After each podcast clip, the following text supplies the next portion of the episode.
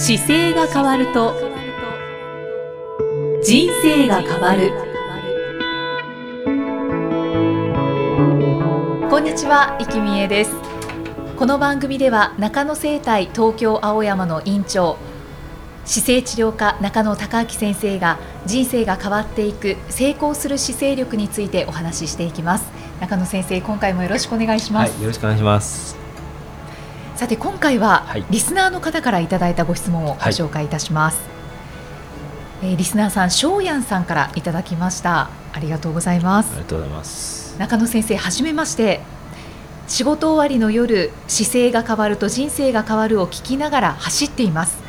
放送内容によっては走りながらでも姿勢を正すことができるので一石二鳥となり走る喜びとなっています。嬉しいですね、は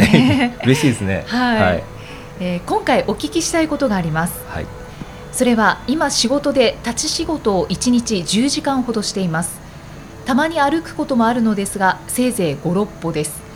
次第にふくらはぎから足裏の土踏まずにかけて血が溜まっている感覚が生じじんじんします。作業の合間屈伸やアキレス腱伸ばしなどを行っていますが一時的効果にしかなりません帰宅後入浴中に足の指と手の指を交互に組んで足裏を回すなどのケアを行っていますが就寝前少しだるさが残っています。またアトピー性皮膚炎の症状もあり足のだるさがあるときは膝裏や太ももにかけて症状が出てきます。アトピー性皮膚炎と姿勢の関係についてもお教えいただけると嬉しいです。よろしくお願いいたします。というご質問をいただきました、はい、これは、まあ、アトピーのこともぜひお聞きしたいんですけれども、ねはい、まずはこの1日10時間ほど立ち仕事をしていて、はい、ほとんど歩くことがないと、なので結構こう不調があるようですね。そうですね。うん、結構あのよくあるケースで。あのお寿司屋さんなんかだとこう立ったまま動かなかったりしますよね。そうですね。じっとそこでそこでそのまま立ってて、はい、で作業するっていうことがやっぱり多くて、うん、足ってもともとその足首から下を動かすことによって血液が戻るんですよ。はい、ああ、ポンプの役割です、ね、ふくらはぎのところにポンプ機能がついているので、はい、そのふくらはぎを使わないと戻ってこないんですよね。なのでその足を足先をこう使わなかったっていうことが一番このだるかったりする原因なので、はい、まあ、足踏みするのでもいいんですけどこう足をいかに上手に使えるかということが対策になってきますね。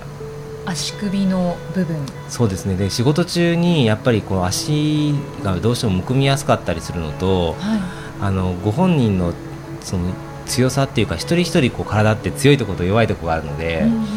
あの血管が例えば強い方だと血液が降りてもそこまで気にならなかったりするんですけど多分お仕事として立ち仕事に比較的向いてない多分体のコンディションをどっか持ってるんだと思います。なのであの足をちょっとそういう意味ではサポートしてあげるっていう意味で、はい、これすべての立ち仕事の人がそうですよっていうわけじゃないんですけど、うん、立ち仕事のがまあ、10人やったら10人の中でやっぱり1人か2人こういう症状出たりとか全く立てても平気ですっていう方がいたりするんですよ。はい、でやっぱり今こう出やすい症状になっているのでやっぱり早め早めに対策をしていった方が間違いなくこの方の場合いいのででやれることはですね、はい、一番簡単なのはこうちょっと圧迫がきついタイツのようなものを履くっていうのが仕事中に一番まずやった方がいいことで。はい。くるぶしの上からずっとこう足まで覆っているような、タイツのような圧迫があるもので履いてもらってもいいですしあのランニングをする人があそうです。あれああいうのでもいいですね、はい、あとその血管をガードするっていうためのストッキングが売ってたりするんで、まあ、そういうものでもいいですけど、うん、ちょっとこう圧迫があるものの方が血液が下りにくいんですよね、うん、ちょっと上がってくることもサポートするので、そういうものをつけるとあのその後が多分楽だと思います。うん。じゃあその履物を履く。はい、はい、で長さも、まあ、タイツの長さのようなものもあれば、はい、膝から下のふくらはぎのところだけ当てるようなものもあるんですよ。ありますね、はい、スポーツ用のもので結構カフスリーブっていうのがあるので、うん、それを使ってみることもまず一つの手ですね。うんじゃあそういったものを使うのと他にはありますか、うん。そうですね。その辺りが一番あの多いのとあと、まあ、こういう動きが取れるようなものがあればいいので足首をこう返すような。返すような動き。でちょっとストレッチボードっていうふうにこのブログで紹介した時には書いたんですけども、はいはい、ちょっと足首をぐっとこう返すような、うん、その立ち仕事の時に場所があればそれはそれでいいかもしれないですね。休憩中にできるといいですね、ね。はい。はい、なんか休憩がこの書いてある文章からだけだと少なそうですもんね。立ち続けなければいけないなんか感じがするので。一、ね、日10時間ほどそうですね、ね、立ち仕事ということなので。でもご自身でも結構ケアされてますよね、うん、そうですね。で走られてるし非常に走るのなんかはいいと思います、はい、じゃあその今されているものは続けていただいて、はい、あとはその履くもので調整をしていただきたいですね、はい、そうですね。履くものをちょっとつけてみたときにどうかっていうのをまずやっていただくと、でそれでももあのなんか感覚が悪い場合だと本当に長期的には今のお仕事のスタイルから少し時間を減らせるようなところにシフトを変えていくようにしておくと先が楽かもしれないです。同じ立ち仕事が多分ちょっとね苦手なタイプだと思います。普段走られてるので、はい、走ってる状態でその足が出てくるっていうことは多分仕事のスタイルがあんまり向かないんだと思いますね体としても。立ち仕事をずっと続けることだけがちょっと向かない可能性があるので、はい、他の仕事にちょっと長いスパンで考えると結構ねあの初めそれって難しいなって思ったりするんですけど人生ってやっぱり一番生まれてから死ぬまでのこう長いスパンの中で仕事自体っていうのは今たまたまその仕事なので、はい、結構体はこう人生で捉えた時に自分に得意じゃないことはあんまり早めにやめた方が長く持つし痛めないので、そうです、ね、そういうアドバイスも実際にはしますね。はい、あ、それもぜひ考えてみてください、翔、は、や、んさん。はい。あともう一つですね、はい、あのアトピー性皮膚炎をお持ちということで、はい、姿勢との関係はありますこれはですね、あのまあさまざまなことがあって、はい、非常によくこう姿勢との関係性で良くなるケースもあるし変わらないケースもあるんですよ。で姿勢との兼ね合いっていう部分でいくとですねあのアトピー性皮膚炎を起こしたりするための,、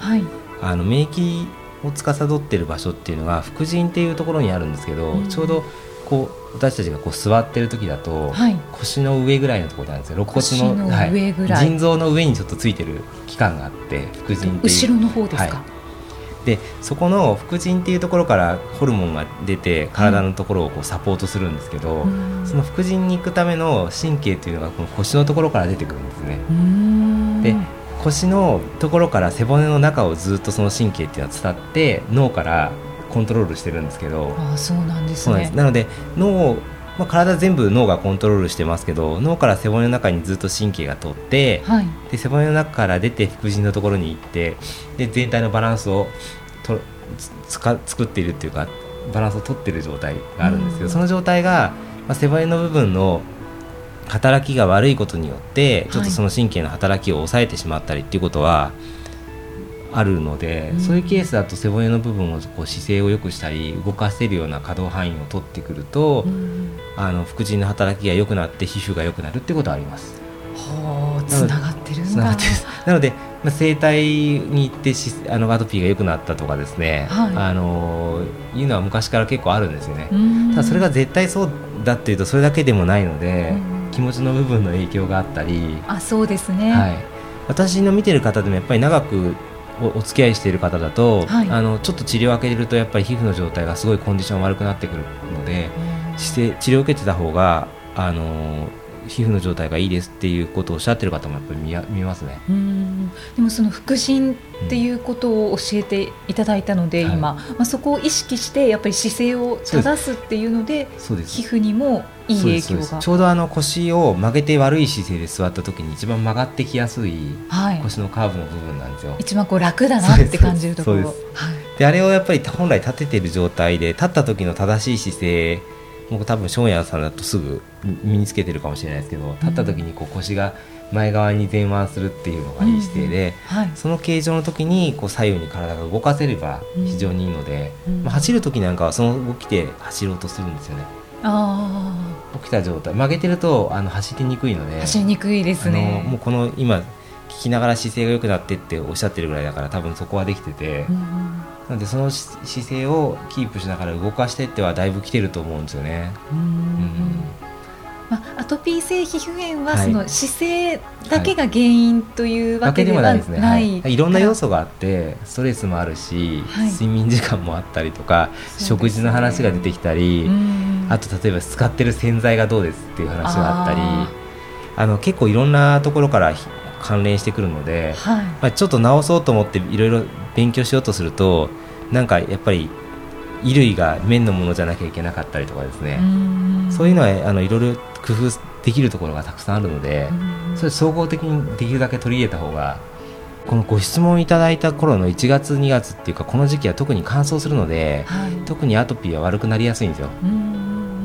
なので余計になんか変えたいなって思う意識が多分出る季節なので、はい、それもなんかあったのかなと思います。はい、アトピーに関してはいろいろちょっと取り入れてみてください、僕もだから実際にあの子供がちょっと調子が皮膚が悪かったりすると、はい、この間もあの寝巻きをですね綿のものに変えたりとか、そうなん、ね、結構綿の寝巻きってないんですよね今。ポリが入ってたりとか河川のものが多くて。場合によってあのフリースみたいなので寝てたりすると、はい、全くあの綿とは違うものなので,、で綿のものに変えたらやっぱりちょっと書く頻度が少ないかなとかですね。綿100%はもう少ないかもしれないですね。そうですね。どうしてもね綿100って多分作られる方からすると多分不具合が多いのかもしれないですね。ああそうですね、うん、で便利で楽でないからちょっと、うん、あの綿100になってないのかもしれないですけど、うん、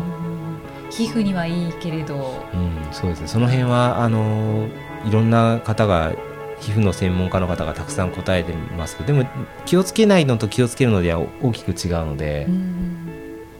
そうですね。あとその睡眠なんかも睡眠時間が短いとよくないので、うん、睡眠長くとった方が。そうですよね、はい、睡眠はやっぱり削っちゃうっていう方が多いと思うので。そうですよね、そのあたりはやっぱりトータルで、はい、あのアプローチしていくことが非常に大事だと思います。はい、姿勢以外のことも教えていただきました。で、あの、今回のご質問は、はい、えー、中野生態東京青山のブログにも、はい、写真を掲載して回答させていただいておりますので、はい、合わせてご覧になってみてください。はい、さあこの番組では姿勢や体についてのご質問そしてご感想を引き続きお待ちしています質問とともに年齢体重身長性別をご記入の上中野生態東京青山のホームページにありますお問い合わせフォームからお送りください。では中野先生締めのお言葉をお願いします。はい、えー、体を見直す時間は人生を見直す時間である。今回もありがとうございました、はい、ありがとうございました。この番組は提供中野生態東京青山プロデュースキクタスナレーション生きみえでお送りしました。